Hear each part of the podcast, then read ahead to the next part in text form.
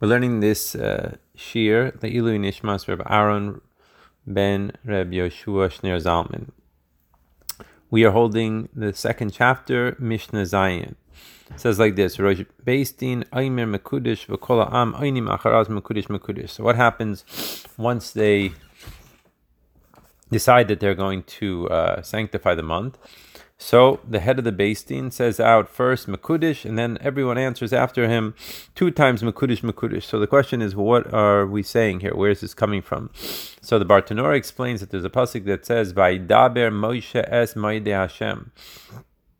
The fact that it says that Moshe um, is specifically declaring the festivals of Hashem implies that the head of the Din is the one that declares it. Then it says when I'm referring to that the rest of the nation answers back, it says in the pasuk Hashem Asher Tikru Aisam.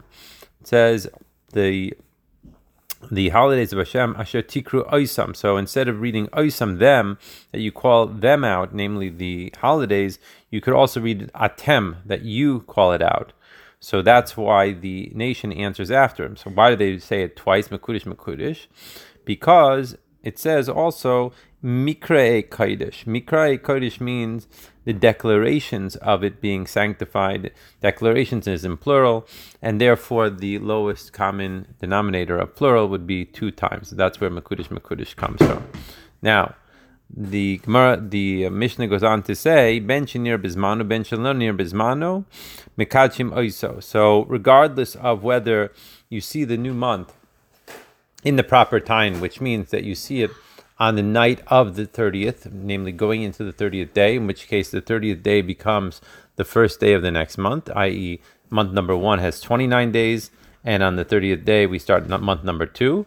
Or if the new moon was not seen on time, which means that either it was seen going into the 31st night or the 31st day, or it wasn't seen at all, in which case then month number one will have 30 days, and month number two starts on the 31st day either way, we do this um, sanctifying of the moon with the Rosh Beis Din, etc.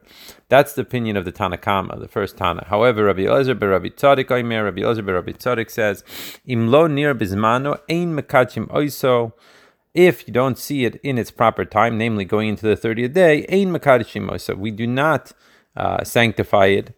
Shekvar Kitshu Shamayim, because the heaven already, namely Shamayim, already sanctified it, and that is his story. However, he does say that he that the Beis Din would sanctify it, they would say it on the 30th day. The reason the Bartanura explains that um, Rabbi Elazar uh, Reb Tzaddik doesn't hold from sanctifying it is because he feels even on the 30th day it's not an obligation to sanctify by the Beis Din. The only time it's obligation to sanctify is specifically the Yovel year. That's when you're supposed to sanctify. However, he does say that the Beis Din does sanctify it and to say Mekudish Mekudish on the 30th day in order, as the words he says, chizuk, which means that they need to uh, to reinforce the decision.